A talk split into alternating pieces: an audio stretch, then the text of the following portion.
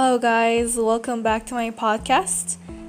My name is Esther Kim, and today I'm not going to talk about things I learned today, but a thing about myself. I'm going to start off with my favorite food, which is pasta.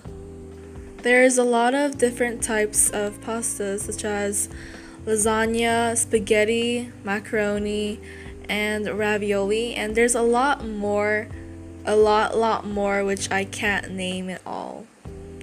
My most favorite pasta is, of course, the strand pasta or spaghetti, which is a long, thin, solid, and cylindrical pasta. It is a staple food of traditional Italian cuisine. Like other pasta, spaghetti is made up of milled wheat and water, and sometimes enriched with vitamins and minerals. Here's a fact about spaghetti noodles.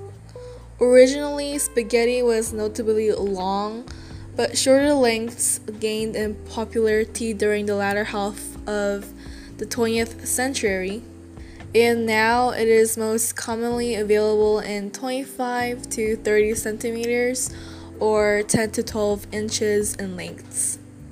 The reason why I love spaghettis is that, first of all, it tastes good, and second, it, is, it feels kind of fancy to eat, and it is easy to eat.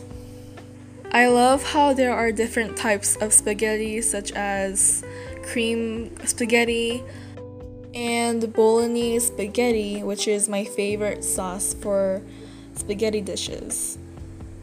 I love how in different restaurants they serve baguettes along with spaghettis, and I, I especially love those restaurants which serves garlic bread instead of those regular breads that I don't really prefer.